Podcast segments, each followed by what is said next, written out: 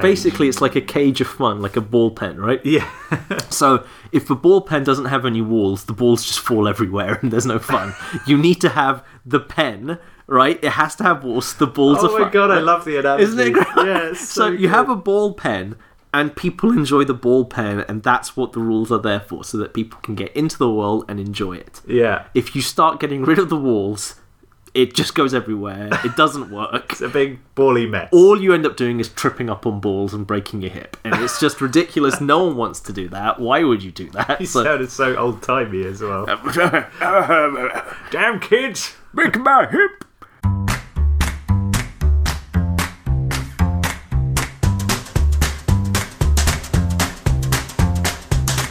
Hello, and welcome to the Story Toolkit. I'm Basim El Wakil, co author of Action, The Art of Excitement with Robert McKee, and joining me is Luke Lionwall, writer and part of the McKee Storylog team. so today we're going to talk about the matrix neo Five seconds, that's how long he lasted Well, uh, without an impression. We don't have to talk about the Matrix. We could talk, about, something you like. girls with broken our hearts, sports teams, the Matrix. Uh, and if you want to get in touch with uh, episode ideas or just want to say hi, because we're lonely. That's exactly what I was thinking, but I didn't want to interrupt. That's exactly, it's like, we're so lonely. Uh, we're on Twitter at the Story Toolkit um, and the website thestorytoolkit.wordpress.com. Yep. Uh, you can email us uh, direct through that, and that's got all the episodes Yep. on.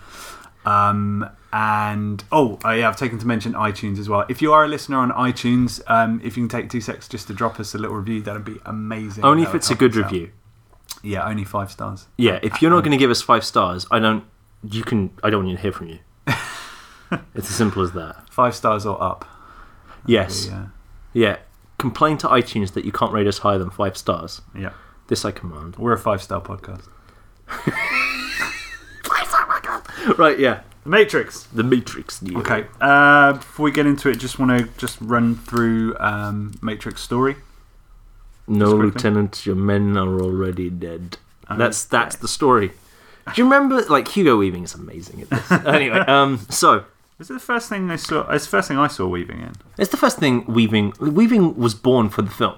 They made him in a vat, brought him out, said, "Hey, be Agent Smith," and he went, "Okay, you're a plague." Oh, he's so good. Anyway, The Matrix is a film about things that happen in it. So there's a the whole- basically the whole world. Yeah, everyone knows the Matrix.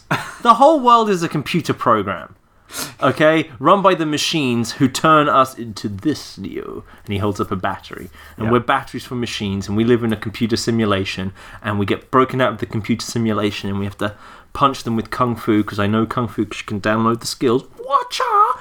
And um, and then they kind of turns out that Keanu Reeves is the one, and every action film you've seen since then is probably a rip-off of The Matrix. Yeah. So there you go.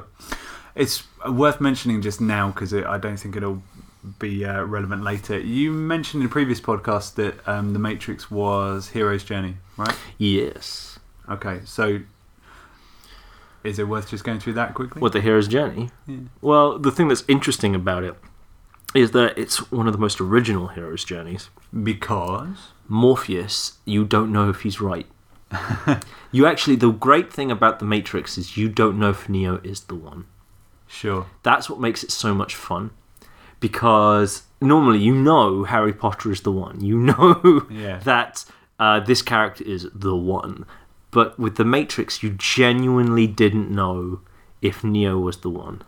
You genuinely weren't sure. When you watch it and you remember, mind yourself what it was like the first time you saw it, you genuinely don't know if Neo is the one. and you even have a character, Yeah. the Oracle, that Yes. Morpheus trusts, That says. telling him, Yeah. "You're not the one." Because the Oracle says that Morpheus will find the one. Yeah, And the Oracle says to Neo, You're not the one. yeah. And uh, it's just great. You genuinely don't know. And then when it turns out he is, like, there's this bit where he, um, where Morpheus goes, He's beginning to believe. And you're wondering if he actually is. and it's just great. You Because Morpheus put, sacrifices himself for Neo because he's so convinced Neo is the one. Yeah. And it makes it all the more poignant that Neo thinks he isn't. because when he goes to rescue Morpheus, it's like I'm going to help Morpheus, not because I, I am the one or whatever. because it's the right thing. to Yeah, do. and it works, and so their relationship is really built wonderfully, um, and that to me is why I think it's such a great hero's journey, um, because precisely because it does something that hero's journeys don't do. Far from hero's journey being a form that you kind of every story is the hero's journey, which is total nonsense. How was the how is Macbeth the hero's journey? I never understood this.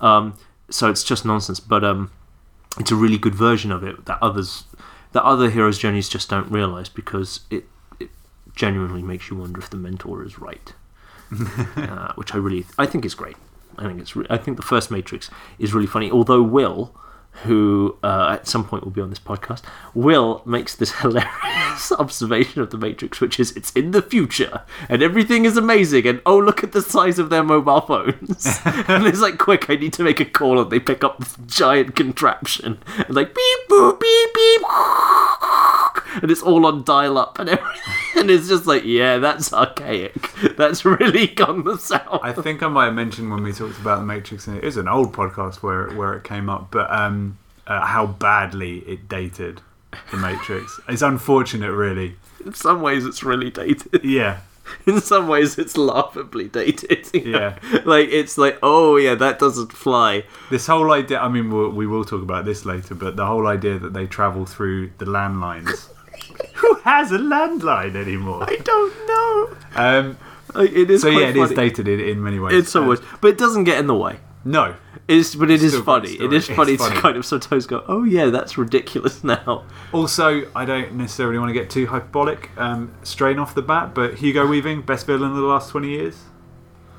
Heath Ledger's Joker, Ooh, there we go. Anton Chigurh in No Country for Old Men. no, Agent Smith over Sugar for sure. Really? For me, yeah.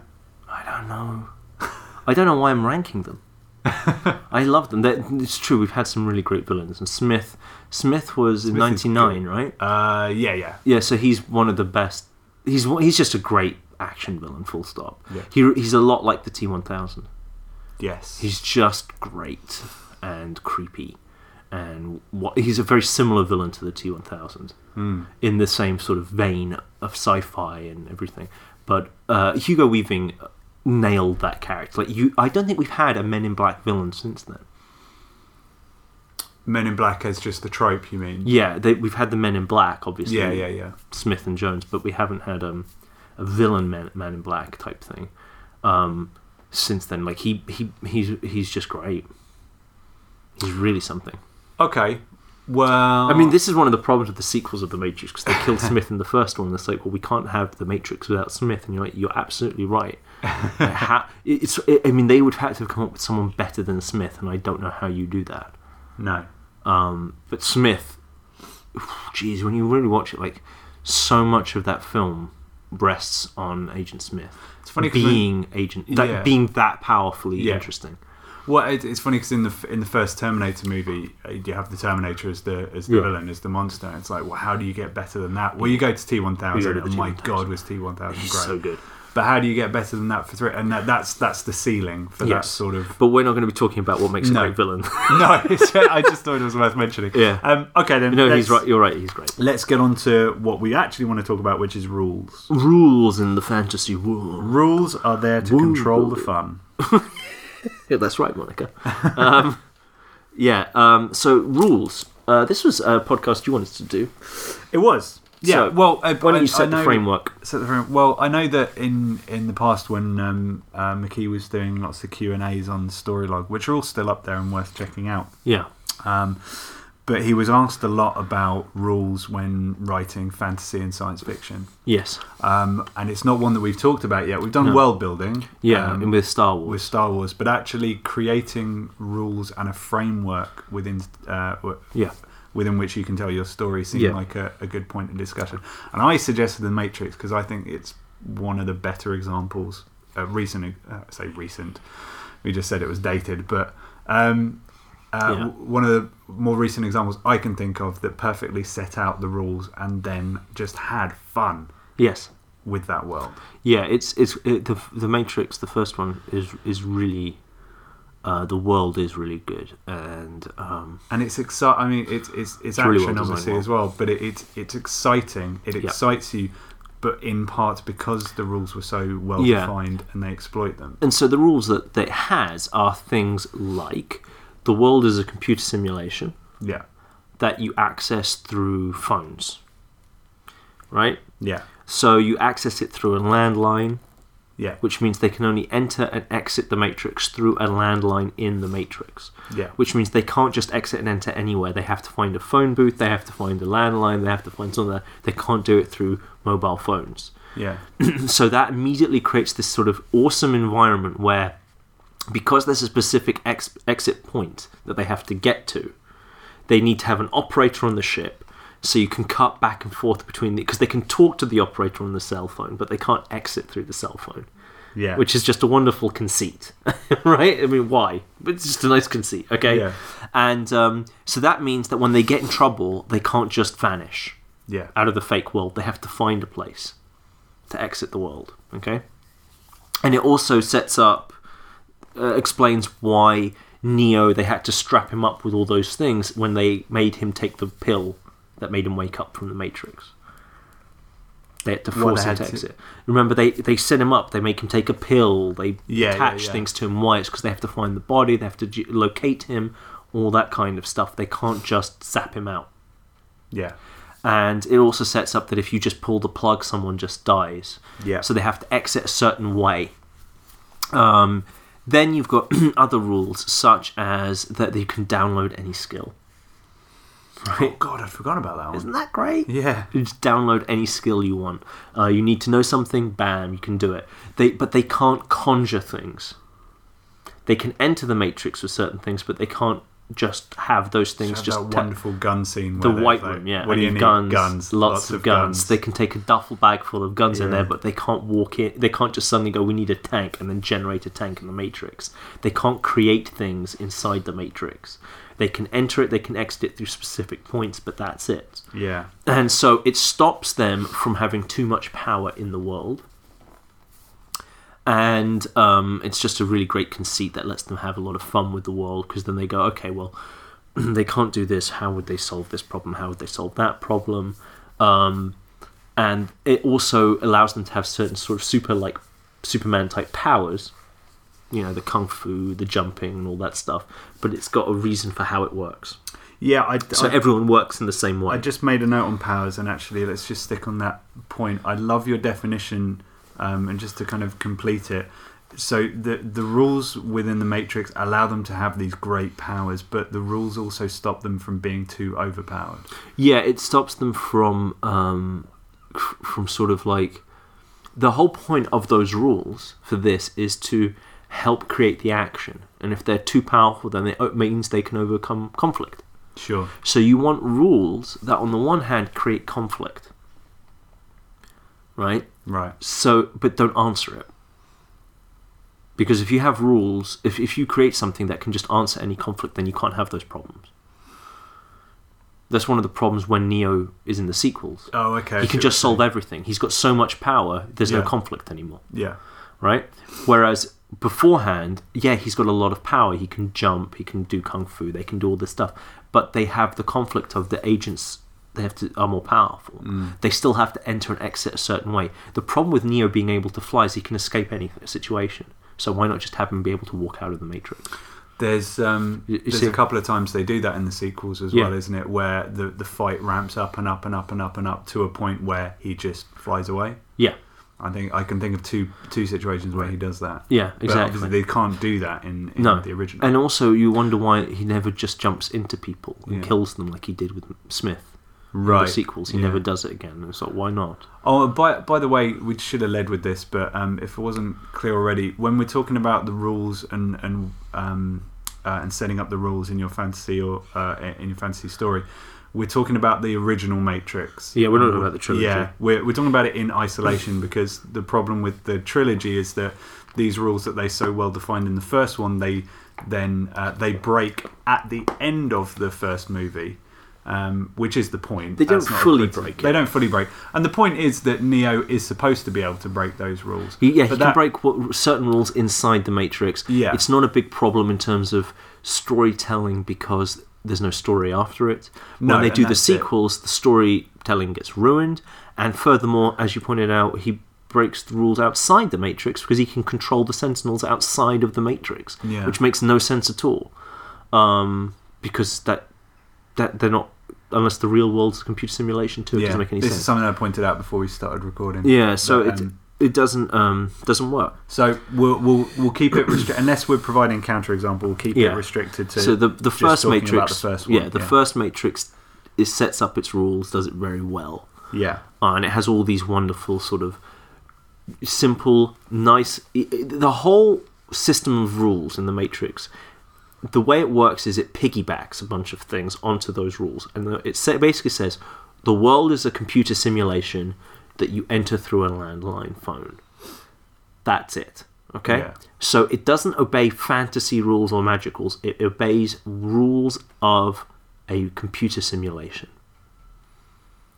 Oh, I'm with you. Okay, Right? Yeah. Those are the rules of this world. It's not making up brand new rules. It's not making up magic or anything like that. It's saying Yeah. the compu this is a world that is a computer simulation. So all these capacities are built around how a computer works. Yes. how a simulation works. So the agent can teleport into anybody's body because it just rewrites the program. Yeah. Deja vu, they just rewrite the program. Yeah. These guys can't rewrite the program, they can only enter into the program, but they can't rewrite it. And the whole point of the one is he can rewrite it. Yeah. But unlike the agents who are rewriting it to keep a certain aesthetic that this is real, Neo rewrites his own world inside the Matrix to break it.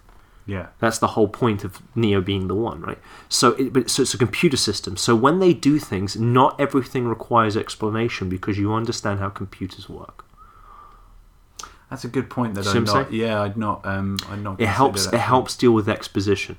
One of the problems with magic is if it's not clearly explained at the beginning, Hmm. you have to keep explaining how magic works. You want a really nice, simple system of magic so that people can intuit how extrapolations of this thing works. So, um, for example, uh, it's one of my problems with the Harry Potter type magic, which is you just learn spells. It's like, well, what kind of spells are there? How does it work? You know, it doesn't really make a lot of sense. But sometimes, say, in Doctor Strange, the concept of magic is it's kind of hacking. It's very matrixy Yeah. you know it's hacking so you kind of get the sense that there's ritualistic things that they can do that generate physical entities Yeah. and that's about it and again even that's not greatly defined um, so that's but that's one of the things whereas lord of the rings magic actually is a really simple thing I. yeah, It's funny. I just made. I made the note. Yeah. Lord of the Rings. I was going to bring it up later. Yeah. Um, off the top of my head, don't. I know they define. Um, uh, I think they define the power of the ring, the one Hmm. ring. Yes. But in terms of other, in terms of like Gandalf spells, do they actually go into that? yeah They do. i don't know if they go into it but it's implicit in what's going on I know it's implicit. uh, They don't ever. There's i don't never think they a- need to because the way it works is very, it's just implicit which is everything's alive right. and so it's just t- telling things to do things. They're all alive. Ah, okay. So when Saruman is causing the snowstorm, yeah. he's saying s- uh, he's he's waking up the mountain, and Gandalf is telling the mountain to sleep. Sleep, Karadalas. Right. Okay. So things are alive. The world, everything has. It's I suppose animistic is the word. Everything has a spirit attached to it, Okay. and so. So wizards can talk to that spirit. Yeah, Exactly, they can sort of command it because then that's why he can talk to animals. Are you? You see, like he talk. That's why he can talk to animals, right? Yeah, yeah, He can yeah. talk to animals because he can talk to mountains. yeah. he can talk to things. The trees are alive. You've If there's ants. anybody- You see, oh, you know they've got all those things. It's a bit like uh, the Last Airbender, Okay. where the way it works is you you martial art movements uh, command m- e- elements. Yeah. So uh, each element has a different movement of that commands it Yeah. and they're, so they've got air bending, water bending, earth bending, and fire bending. And so they have different martial art movements, and they just whoosh, like that. And they do a certain move, and then the fire reacts that way. They do a certain move, water reacts that way. Yeah. And so you pick it up. It's like okay, they have to be able to move to bend. Yeah. They can't bend without moving, right? So you get those rules, and it's done. So, uh, for example, cause I've not, I've not um, uh, uh, watched the Airbender series. I should lend you the DVDs. To yeah, I watch. do think want to you'd really watch the, like mo- them, yeah. the. I, I just keep hearing people. I keep Re- hearing the people series talk is about really it. nice. I keep hearing people I respect talk about it, and, really nice. and you as well. But, um, uh, but Oh, no, I what a keep- I- bend you!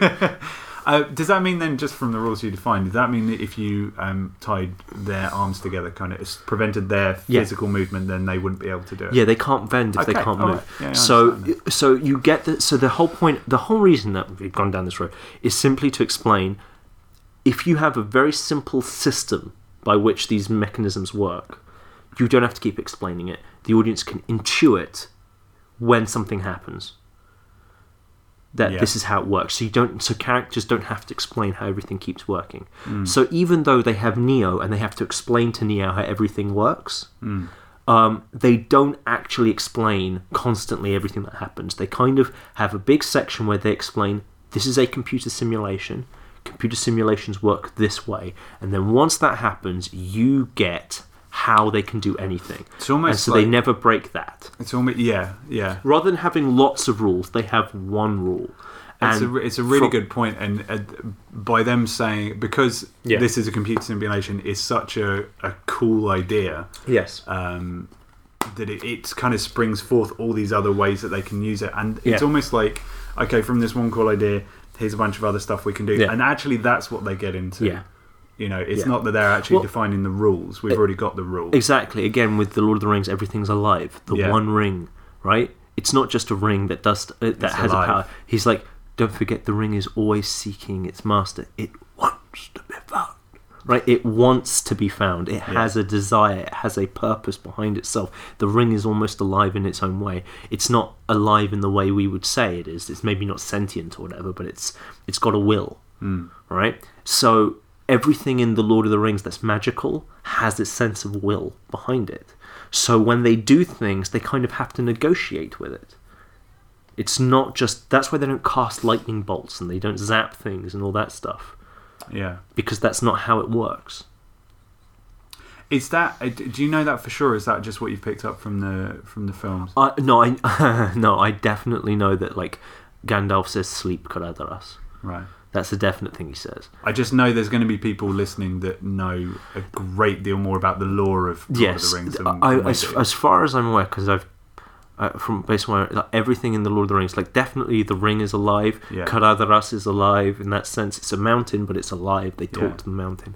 Um, the that he can talk to animals and all this stuff. The trees, the ents, Yeah, of and all this. So everything is very animistic. Everything has spirit attached to it. Everything is interconnected and alive. sure. Um, I, maybe Gandalf can cast lightning bolts from his hands in the books. Maybe he does this. yeah. I don't know if he does or not. Maybe it's explained as part of that world. I don't know. Okay. So, question for the listeners: Does Gandalf cast lightning bolts? This is urgent knowledge. Get in touch. okay. Let's let's let's move on then. Um, uh, you wanted to talk about uh, about how the audience buys this. Yeah. So um, the purpose of all these rules. Why does fancy have rules? Why can't you have a fancy that breaks its rules, has coincidences running it? People just go, well, then people won't uh, enjoy it. It's like you have to understand. Fa- the, a world that you have, even if it's a real world or a fancy world or whatever, the whole point is that you are trying to have. Um, you're trying to make people buy your world, right? If people don't buy into the world, they won't. They won't. They won't believe anything that happens in it, right? Yeah. it just doesn't matter. They won't have empathy. They won't have anything because the world is just fake. They go, you're just making this up. This isn't real. Blah blah blah. So you have to draw people into your world, okay? But the way in which you draw them in is dependent on what kind of world that you have. So we talk about genres, right? There's different genres for different types. One of the types of genres are genres of setting. It's got nothing to do with content or style or anything like that. It's to do with what kind of world it is. And when you talk about what kind of world, what you're talking about is the atmosphere. So with fantasy, you're telling people to imagine that this world was real. Okay? Whether it's science fiction or not, the whole point of fantasy is imagine. Now, what's interesting is on the one extreme, you have factualism, which is telling you this really did happen. So these are historical dramas, these are bio- biopics and biographical pictures and things about real historical events.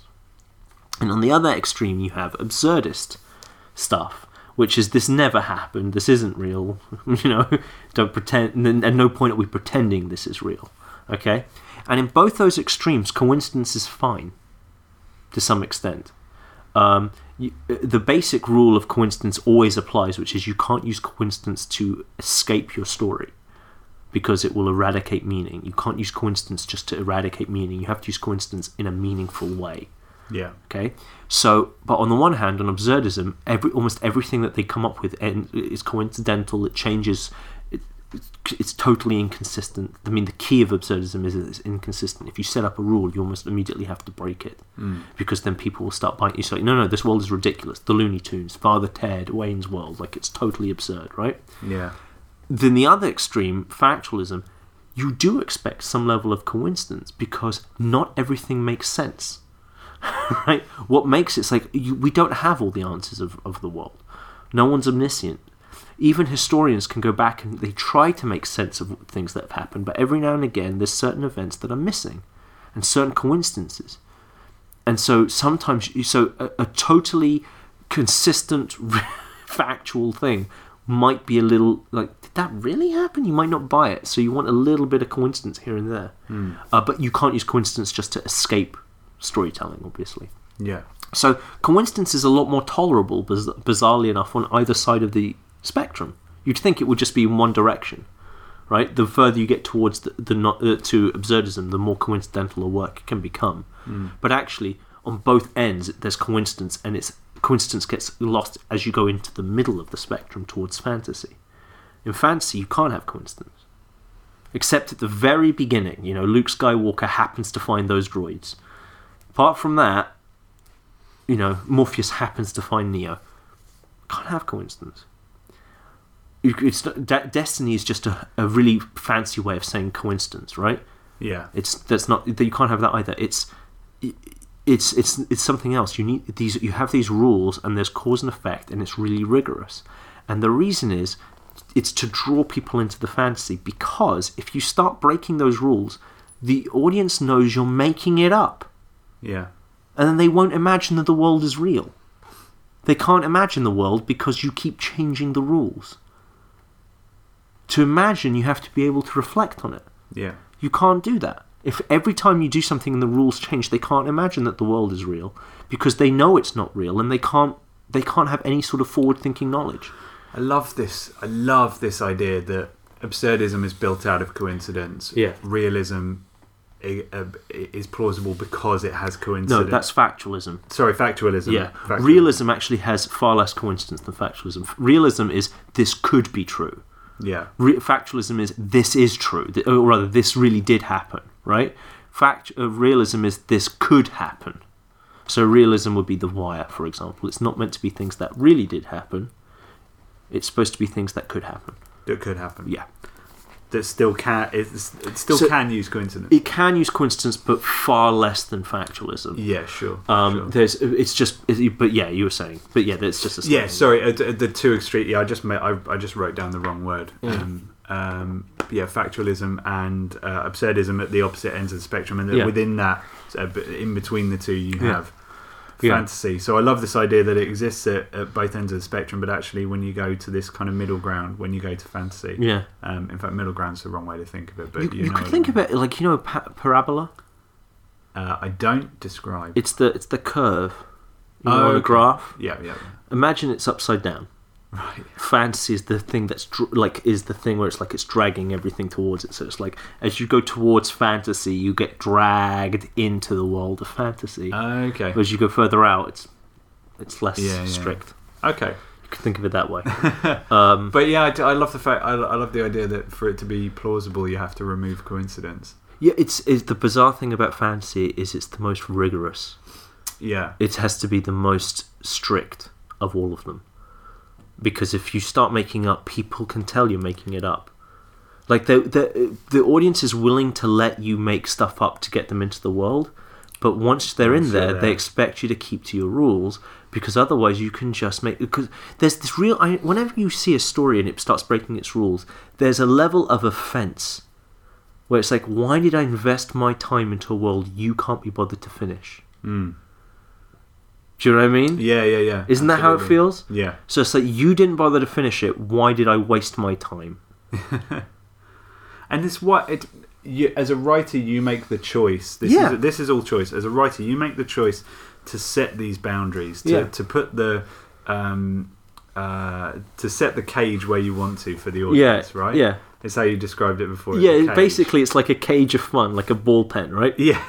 So if the ball pen doesn't have any walls, the balls just fall everywhere, and there's no fun. you need to have the pen, right? It has to have walls. The balls oh are my fun. god, I love the analogy. Isn't it great? Yeah. it's So, so, you good. have a ball pen, and people enjoy the ball pen, and that's what the rules are there for, so that people can get into the world and enjoy it. yeah. If you start getting rid of the walls, it just goes everywhere. It doesn't work. It's a big bally mess. all you end up doing is tripping up on balls and breaking your hip, and it's just ridiculous. no one wants to do that. Why would you do that? He So- sounded so old timey as well. Damn kids! break my hip. So that's that's how fantasy works, right? Yeah, yeah, yeah. And but yeah, so as, as I think a that's writer, actually a really good analogy because It's it's terrific. you want to have fun, right? It's, Yeah. it's- you have the fun in the world. But as, as a writer, you set where those walls are. Yes. And so you, you make all these choices before Yeah. you, uh, creating your world th- to, to set your story there. And so you invite the audience in, and so they get Yeah. pissed off if you suddenly go, oh, by the way, the wall behind you, that's not really Yeah. there. Because in order for me to finish my story, I need actually need to, Yeah. to leave. It's, ju- it's Yeah. Or you jump in there and then it's like the, you you go, hey, this is fun, and then one of the walls just falls down. right. It's like, oh dear, this has all gone wrong. So one of the And then you have, you have then you have the pedants who go, but you know, if I take the ball out of the pen, you know, it's like, Walk yeah, up- well done. We'll come back to pedants in, a- in We'll a come minute. back to pedants. We'll come back to pedants. Um, I wanted to talk about exploiting the the rules that you set up Yes. because this is why I suggested the Matrix. Yes. It's because so it has this rule that says, okay, this is a computer program. It explains all these things, uh, all this kind of cool stuff Yeah. that that they can do. For example, um, the uh, the so I made a note of a few the landline. Yes. Okay, they travel in and out through a landline. So Yeah. this is one of, of the rules within the world. Or they exploit that later in the movie, Yes. where um, the phone line gets uh, destroyed, Mm. um, and all of a sudden Neo is trapped on his own Right. um, and has to find the next Yeah. line. Right, so now he's got a chase. Uh, He's Yeah. being chased by Agent Smith, Yes. and it's uh, terrifying. Is the wrong word, but it's exciting. It's very exciting. Right, it's Yeah. really exciting, and that's a great bit in the movie. That's the bit that Yeah. culminates with Him he's being beginning to believe. No, that's isn't it? before. Oh, that's before. It is before the beginning. of it. He, he- oh no, no, you're no, no, no. Beg your pardon. You're quite right. It's the scene where he meets him in the subway. Yeah. And instead of running, he decides to fight Smith. Yeah. He goes, "What's Neo doing?" And he's like, "He's beginning to believe." That's the scene. So yeah, it's it's it's this rule. Okay, they can only go in and out through phone lines. So at some point they would have gone. Well, what if? Yes. What if he's got to well, he's the, got to run? th- the thing about it is like, yeah, y- y- when you make these rules, you're setting up payoffs. yeah. If you if you put in a rule and you never pay it off, it's sort of, why did you waste my time with that rule? So the great thing about having a simple, simple system by which the rules come off, like the world is a computer simulation, Yeah. is that in itself can generate any number of setups that you need. Hmm. Okay, and it's one of the reasons why people want to do sequels in the world because they can see setups based off that rule course. that you haven't paid off. But because you didn't explicitly go, it works this way. Here's this particular setup. Yeah. It's not a big deal. For example, here's a setup that they have in the Matrix that they never pay off, Go on. which is Morpheus says, You think that's air you're breathing now? There isn't a scene where Neo is being suffocated and then realizes he doesn't need to breathe, Oh my, that's true. right? Yeah. That never comes up, Yeah. but that could be an awesome setup. Yeah. Do you see what I'm Yeah. saying? Yeah. Yeah. Yeah. So it's it's dripping with It's- all these little it really rules. is, yeah. and it's like you don't need to pay them all off Hmm. because it's it's a matter of what feels like a setup and what doesn't, and so. th- the landlines the, because the film is about him running out. But that could have been a great scene where like there is a scene when where Morphe, where Smith is choking Neo. Yeah. He could have that could have been the scene where he's like, "I'm not breathing," right? That's why there is no spoon scene. They could have done that. That's a Yeah. little thing. So there's all kinds of that's that's the brilliance of of that kind of um, the the better the the system, the better the rules, as Yeah. it were, the better the magic is created in that world, the more possibilities you create, but without breaking it Yeah. whereas um, the the the problem is is um, you don't want to break those rules, but at the same time you can't set things up and not pay them off because then that will be annoying. Mm. So you create this environment where the setups are implicit, but they don't have to be spelt out. So as a result, when you do pay them off, the audience goes back and sees the setups they didn't notice, Yeah. but they aren't looking forward to certain. It's payoffs. it's a really good point. I'm glad you mentioned the Morpheus line because Yeah. I never saw that No. as a setup. no, I mean, it's not a setup it, No. because they don't they don't. It's never a setup. No one thought of it as a setup, but I'm. but In it fact, could it goes it goes back to a point you made in a previous podcast um, where it is fine to have setups uh, that don't pay off, Yeah, but the audience can't see them. yeah. You can never notice that. if you notice a setup and it doesn't pay off, you get really annoyed. Right. Yeah. So when Morpheus does that thing, it's like you think that's A. You think, oh yeah, what are they? doing? Oh, they're not breathing. Well, this is really weird. But you don't think about it later on. No, you think oh, it's a computer No. program. But the the fact that the way that they enter and exit the matrix is constantly talked about, Yeah. that becomes things that become later. But it's it's just one of those things where it's it, it's just a matter of emphasis Mm. and what you're emphasizing. So even though there's all these possibilities, they don't emph- they can't emphasize them all. They only have a certain number of scenes, Yeah, of course. but they could have paid that off if they. But I wanted mean, to. just gave them it gave the Wachowskis so Yeah. many choices, didn't it? right, and Because they, get had to this cho- one- that's it. They have choices. Yeah. Um, well, it's a good point then to move on really briefly to the Animatrix Yes, because the Animatrix basically proves th- the proves the point. that- animatrix. Jeez. Uh, But no, No, I'm going to let you go until you run out of steam. I ran out of steam. Well, Okay, can I jump back in now? No, you have to sing the nations of the world I wish I knew all the by the Neo, words to that. by Morpheus. Neo, the nations of the world: United States, Canada, Mexico, Panama, Haiti, Jamaica, Peru. Um, okay, the Animatrix proves your point about a this world being so rich with implicit setups. Yes. that somebody else can come in and create stories off the back. Of Yeah, that. right. So the animatrix. Um, Well, if- Star Wars does that too, right? With Vader. Oh, yeah, for right? sure. Yeah. Yeah. So it's not just something unique to the Matrix. It's it's one of those things where the world then feels bigger than the story yeah, absolutely. because not everything in the world has been mined. Whereas at the same time, not everything in the world has been set up and explained, but you know there's stuff outside of this story as well. Yeah, Like there's a fa- past history, there's a future history, etc. the animatrix. If you if you've seen the Matrix and you haven't seen the animatrix, it's worth looking up. Yeah. Particularly, there's a couple of them that are, are wonderful. The There's- Osiris one final and the flight of the- history, Yeah, the final flight of the Osiris um, was the first one on there, and it was the the what's two-part history of the war between the machines and people. Yeah. that explains how they ended up with the Matrix Yeah, is done Yeah. very well. But the, yeah, ju- b- like I said, proves Bass's um, uh, point about the world being so rich that other people Yeah. can come in and create these stories. Yeah. Um, uh, in fact, you mentioned one that it were um, eh, before before we started recording. One what the other Matrix should, movies should have been. Which is Oh, about my idea for Morpheus. Matrix Three. Yeah. Yeah, the third one. Um, so oh, I know. I was I was actually thinking of the Morpheus one, but yeah. it's the same one. Oh, same one. Yeah, remember it's, it's, it flashes back. Oh, okay, okay. Uh, go the on. basic idea being that in the end of Matrix Two, Neo gets lost in the source. So the idea is the source is what connects not just the Matrix but all the Matrix. Right? There's multiple matrices out there, right?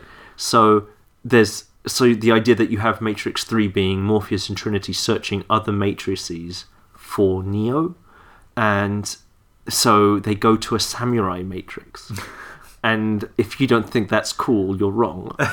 they go to the Wild West Matrix, you know, and it's just uh, the idea of Trinity into in like a Victorian, like 1890s Victorian England Matrix trinity in that world I think it comes down would be to this. amazing, I right? think it comes down to this: your audience are basically people that enjoyed the holodeck episodes of Star Trek. No, no, no. My people with taste is what it's going. to. if you don't think Trinity kick flipping a, a an Agent Smith with a wig, right? It'd like it'd just be unbelievable. And and so, but the thing is, as they're doing that, you're having flashbacks to Morpheus's previous attempts to find Neo, because if you remember, he was convinced he was told uh, you will find the one. Y- He must have failed. right? So you have these flashbacks to people he thought were the, was the one, and they got killed. And then you would think back to, oh, hold on a minute, Morpheus was at the end of his tether when he found Neo, and so that's why everyone on on the uh, ship, the Nebuchadnezzar, was like, I think Morpheus is losing it, and it explains why Cipher had had enough Yeah, and all that stuff. So it really goes back, and you can really explain how important it is that Morpheus found Neo and why he's going across all these matrices, risking his life so much to find him a second time because everything is about Neo for him. yeah, So it's just one of those things where that's I thought that would be a really cool thing because they the whole point of the Matrix is it's a fictional computerized world, so it can be any they picked remember they make a point, we picked this time because it's the apex of human right. civilization before the machines and everything. It's like well they can pick any time they want. So So, instead- why not have it be samurai Japan? Instead of instead of samurai agent Smith, we got a, a Frenchman in a restaurant giving a woman an orgasm with cake. Uh-huh. Oh, what a silly, silly idea. Anyway, back to me. Back to Come on, Matrix. Camelot. Let's- Camelot Matrix. Camelot Matrix. Come on. Morpheus as a knight of the round table. How is it. this not amazing? Stop it. Like Morpheus just going, listen, Arthur. I want Okay. to talk to you about No, you. moving on. Okay. Um, Everyone knows. I wanted to mention because you, you hinted at it earlier. I wanted to mention the audience stepping out Yes. and stepping out of this this. But war. hold on. All this stuff about other matrices. Yeah, is built off the idea of the whole point of it is it's a computer simulation, right? And the computer simulation, part of the fun of the Matrix is not just imagine that this world is real, but imagine that this could be the real world. yeah. Okay, that this is actually something that could be happening. That perhaps it's the old philosophical thing that Descartes did, which is maybe you're just a brain in a jar. Okay, Yeah. so literally you're in a jar in the matrix so part of this fun element is explaining certain unexplained phenomena by saying we're in a computer simula- a simulation run by machines to keep us sedated right Yeah. that's part of the fun so then you can go okay if it's a computer simulation it doesn't have to be this particular time and place it could be a different part of human history what elements of human history can be explained by a computer simulation in, say, feudal Japan, in Victorian England, uh, and things like that. So, what Yeah. elements of these things could be fun to explain and have fun with because now you're saying this is a computer simulation? So the Wild West is a computer simulation, you know? And so there's the fun in that of taking the same system but applying it to something else. That's why it's fun, sort of a, a fun exploration to do. To kind of go, well, what would work, what wouldn't work, and I wouldn't, I wouldn't be surprised if you sat down to write this, you'd realize that certain worlds don't work with the Matrix and certain ones do Sure. and you might discover that actually anything before computers doesn't really work that well. Because one, first of all, you have to explain what's the equivalent of a landline in feudal Japan, Right. right? Do you have to have a landline regardless? In which case, feudal Japan, the Wild West, Victorian England, that's all out the window. So, what other worlds are there that with a landline that could be interesting? Could it just be interesting to set it in Africa, contemporary Africa? Yeah. uh, where, before infra- certain infrastructure of, of phone lines and so on. So, so the whole thing is like the basic system allows for all these opportunities that could be fun to possibly generate new stories out of that makes sense, and you're you're keeping that whole thing of it's got to be plausible. There's got to be a sense that this can be explained and rationalized in our world, which is part of the fun of the Matrix, right? Yeah. So that's just that's just the, an element of the fun of having these cool things because it gives you avenues to explore. I mean, that's the whole thing. It's like how big is the ball pen, right? How Okay. far can you push it before you hit against the wall? Yeah. And once you hit against the wall, then you go, okay, that's as far as this world can go. Then you can make choices to keep it further in the fun Yeah. aspect of the world, um, because then if you go too far, it can ruin it. Yeah. Well, let's go back to the bullpen then, because Yes. the thing I was trying to bring up with people stepping out uh, Right. of the bullpen, which you hinted at earlier. Yeah, so you get p- uh, people who are very pedantic about certain things. They can be, and uh, and if writers do this, it can be really problematic because then they go into huge lengths to explain away a logic hole or a plot hole, and a lot of the times, the problem is if someone takes the takes what's in this world outside of the world and says, "Isn't it silly?" It's like, yeah, it's silly. Superman can't fly. Well done. but that's because you took it out of the world and some people might go oh but if i take if they take it out the world it'll ruin it so can we make the ballpen bigger it's like you can make the ballpen bigger but now you're trying to make the ballpen bigger but p- someone can always just take it out the world it's always going to be fictionalized What do you mean by uh, to do that? We need to make the bullpen bigger. so for example uh, say you discover a plot hole problem okay yeah. so how do you solve it well you make the world bigger to encompass the plot hole Oh, okay. I to see. solve the plot hole. But it's like, why? Macbeth, Hamlet, these have plot holes. Everything has plot holes. So the problem is not if the plot hole is created by taking it outside of the world, it's if the plot hole's inside. sure. If okay. Hmm. someone is in the ballpen and they can break the wall, that's the problem. Not if someone is in the ballpen, they take a ball, walk outside the ballpen, and go, huh. If I drop it, it'll just roll around. The ballpen's broken. It's like it's not in the ballpen anymore. not fun if you take the balls out of the f- bullpen. Yeah, it's like yeah, you're wel- well done. It's not fun. so it's it's just one of those things where it's like Um. yeah. So Matrix plot hole then. Well, oh, is there one in the Matrix? I, d- I know there was. Or because Oh, being you- pedantic? Yeah, be pedantic with the Matrix. Have Yeah, some fun. it doesn't make any sense. Okay, explain. Why would you use humans as machi- as batteries? Why? Why not just use cows? Why not use other animals? because cows can't do kung fu, famously, in fact. that makes them better than humans. Yes. Someone actually pointed out that human beings would be a terrible battery because the the way you would run it is off the excess heat, and we don't produce that much heat. It's a highly inefficient battery. Plus, battery technology is is it just doesn't make sense. The whole point of it is like they raised the sun, they destroyed this, they destroyed the sun. Okay, they blacked out the sun. Okay, to stop solar powered machines. That makes no sense at all. That's basically saying, oh my god, eh, like, we currently right now have have an entire civilization built on non-solar energy. The machines can't possibly replicate that. They created storms. Why aren't they run by wind? you see what I mean? There's electricity or there's lightning all the time. Use electricity. Have electricity farms. Why have you purposely created a This is the most unfun you have ever been. it's so boring to do this, right? It's just like, well, it doesn't really work. So yeah, it doesn't really work. Um, it's just, that- but people kind of get euphoric about. it. So maybe we are in the Matrix. No, we're not. But maybe deja vu is someone rerunning computer. No, it's not.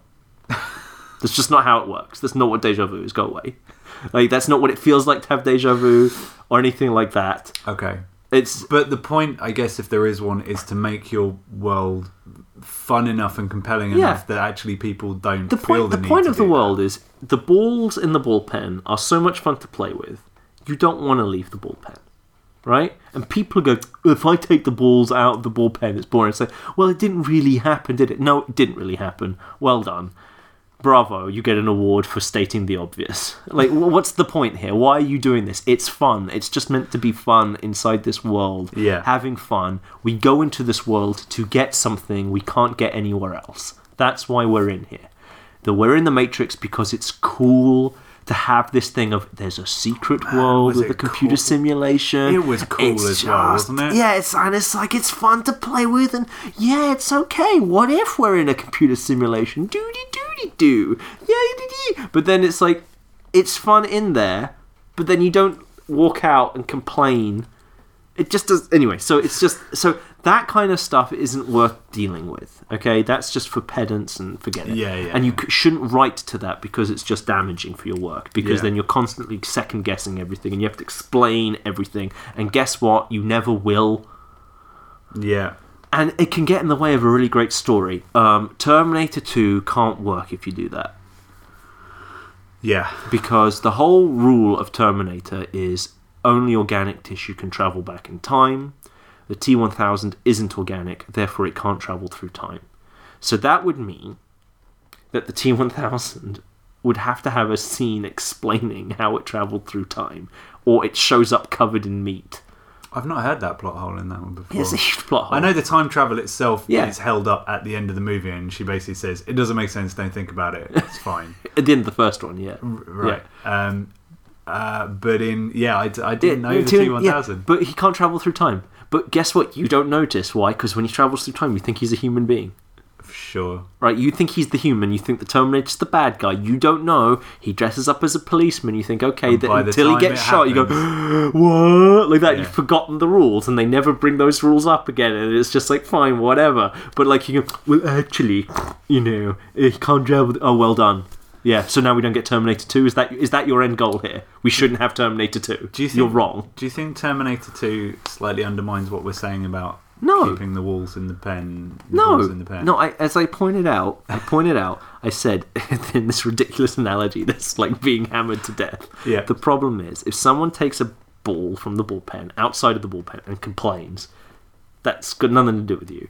If you press up against the walls of the bullpen and it collapses, that's your problem. Yeah. Okay, but if people are in the bullpen and having fun and the balls are keeping people inside the bullpen, it's okay if, you know, oh, there's a hole in the Okay, I bullpen. see, I see. But no one will notice. Yeah, okay, fine. It's okay. Like if no one actually notices and it's like, look, the bullpen, it doesn't have a roof.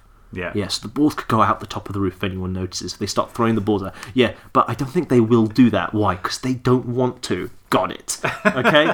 and it's fine. Right? Sure. So the T one thousand thing, like no one Back to the Future Two has a huge plot hole. No one noticed. Yeah. Right?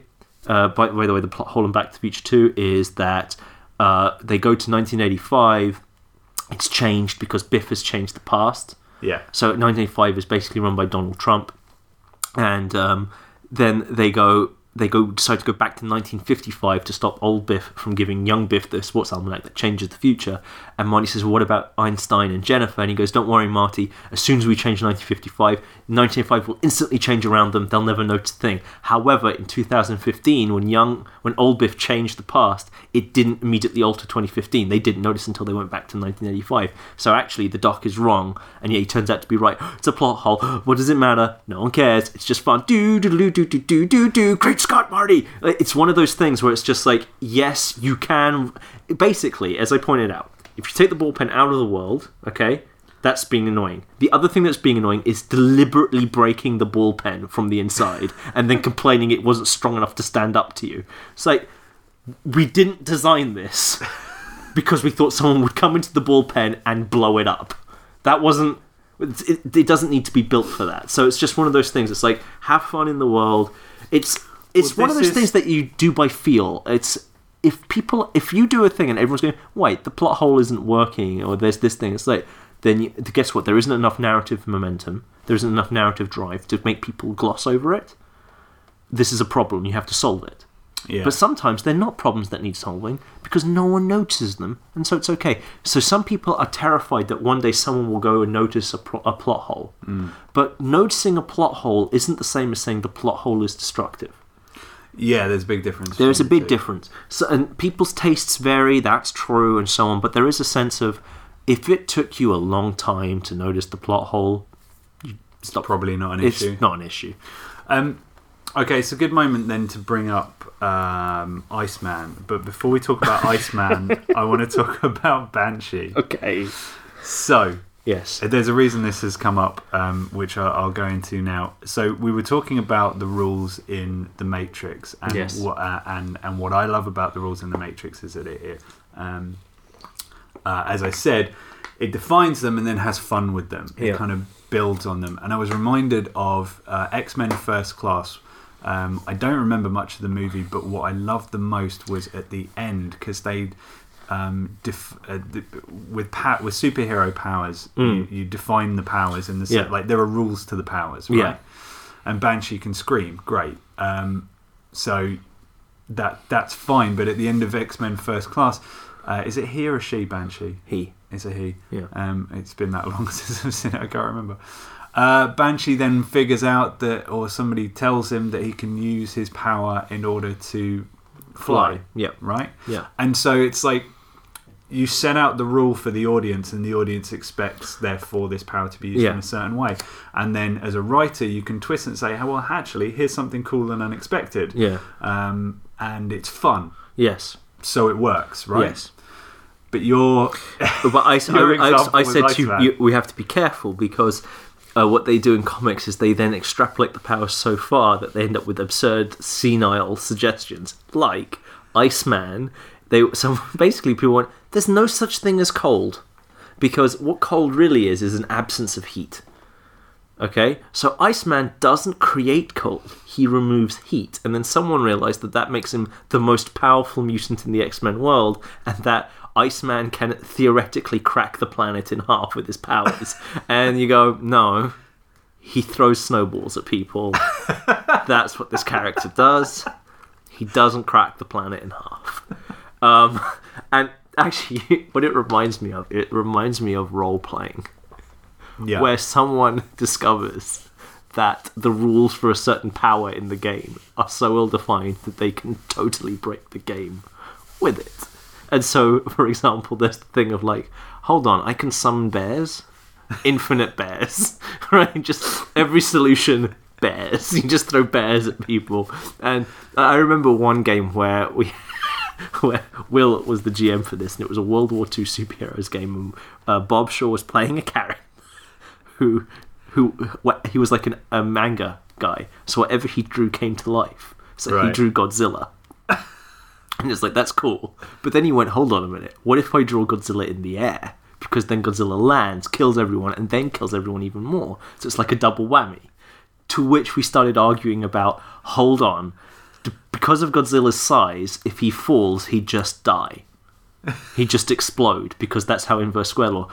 40 minutes of arguing over this, and then we resolved with worst case scenario giant flesh bomb. And so that's what happened.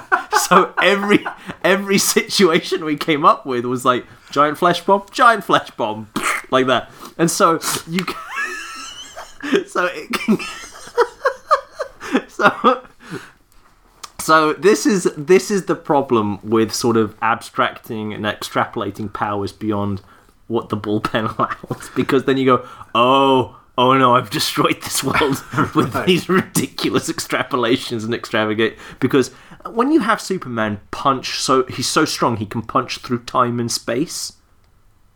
There's just no point anymore. Yeah. Someone goes, wait, the force that Superman would require to be able to punch that strong to lift a tank or whatever means he could theoretically punch through time. Okay, that you've ruined everything now. like this doesn't make any sense. Sorry, the, the, the idea that Hitler would be in a bunker somewhere and Superman's fist would appear through time. Yeah, Look, that's this is, but this is the thing. Like, how did Superboy Prime come into the regular DC universe by punching through space and time? What? Uh, it's but this is this is the kind of they they try and ground it in the science in the rules of the world, but it's like Yeah. the rules can only go so far before you break the world Yeah. because the world isn't real. It's a it's a fiction. Yeah.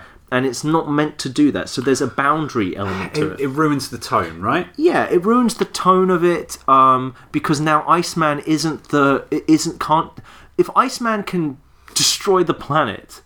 It kind of doesn't work that he's a hero anymore with rookie powers who doesn't know how to use them and is like the cool guy in the X Men. He's kind of oh, so he can just destroy the planet.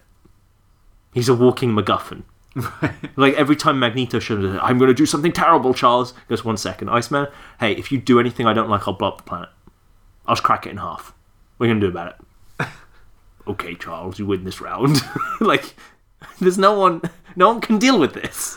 I'm sure there's a similar break for Magneto basically being a giant magnet, right? Now, Magneto being able to, like, he does the whole "I will reverse the poles of the planet and destroy the planet" is okay because he's the villain, Oh, sure, okay. right? It's yeah, yeah. okay that Magneto wants to destroy the world and has the power to do it. Yeah. That's what makes it the story. Yeah. But when Iceman can do it, you is Iceman a villain now? Like, what are you going to do with this power now that you've given it to him?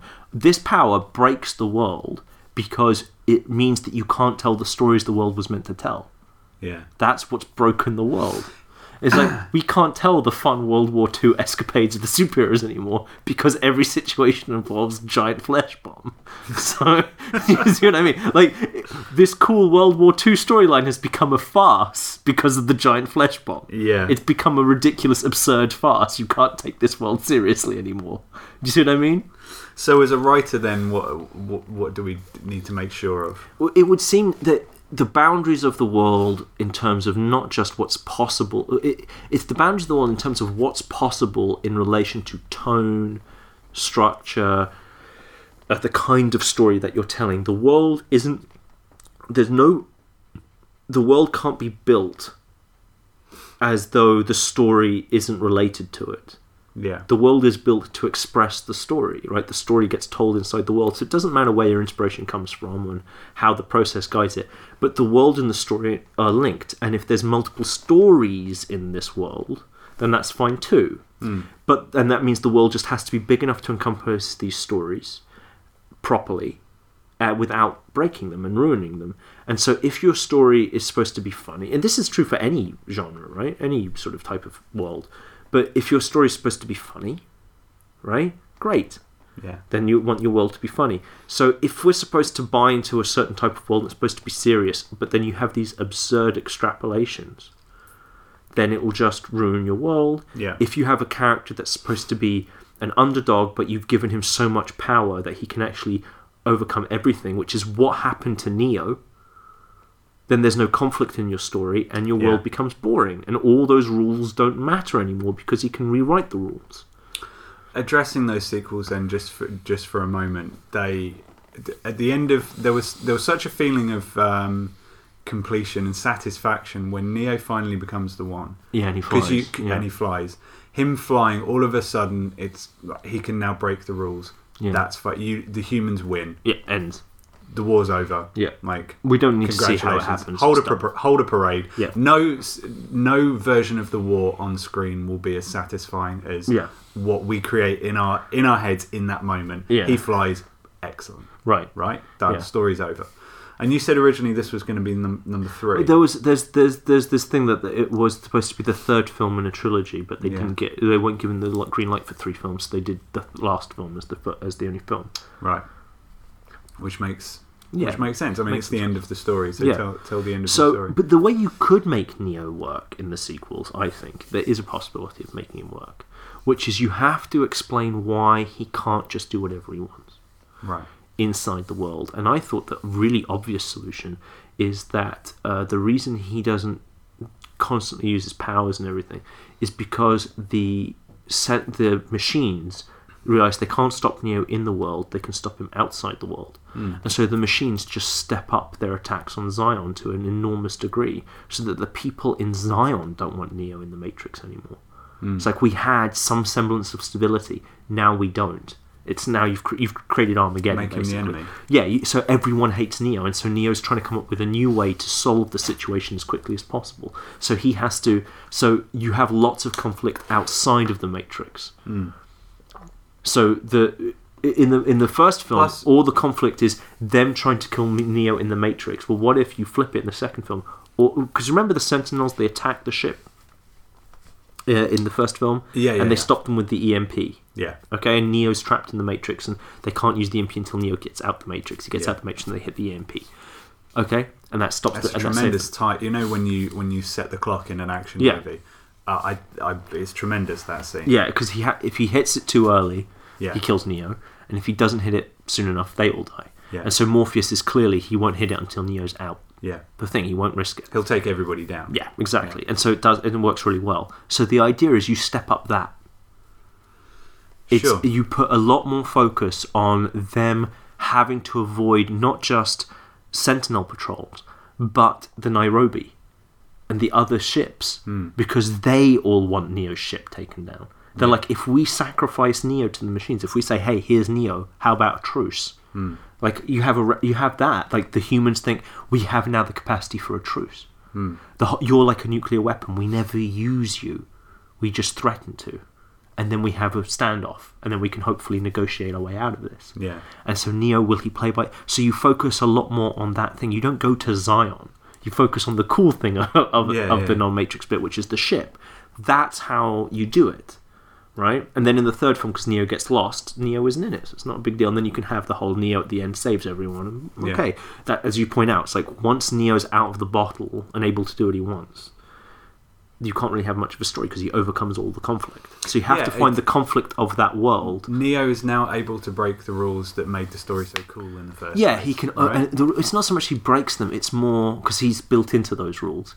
It's more that he he overcomes all the conflict. yeah. Okay. You know, it's, a better it's- way of putting it, Yeah, it's yeah. not that he breaks the logic of the world; it's that he overcomes all the conflict in the world. All Yeah. those rules don't mean anything to him. He can just circumnavigate them. Yeah. So what's the point? Which is why you have therefore scenes where, they, Yeah. re- w- like the example you've used in, in the lecture, or, or, uh, where he's fighting fifty Agent Smiths. yeah, Or it's however just- many. it doesn't work Yeah, it doesn't work. It, it because doesn't, it doesn't matter. matter. it doesn't matter how many of them there are. yeah. Yeah, He can't be killed. He can't kill them all. he can fly away whenever He he, can needs fly to. away, which So he they does. can- That's how the yeah. scene ends, isn't? Yeah, doesn't they it? contrive reasons why he can't fly away. They grab his legs or whatever. It's Yeah. like wha- whatever. This is just cutting. it- There's nothing happening. You're just waiting until. Yeah, yeah. So yeah, it doesn't work.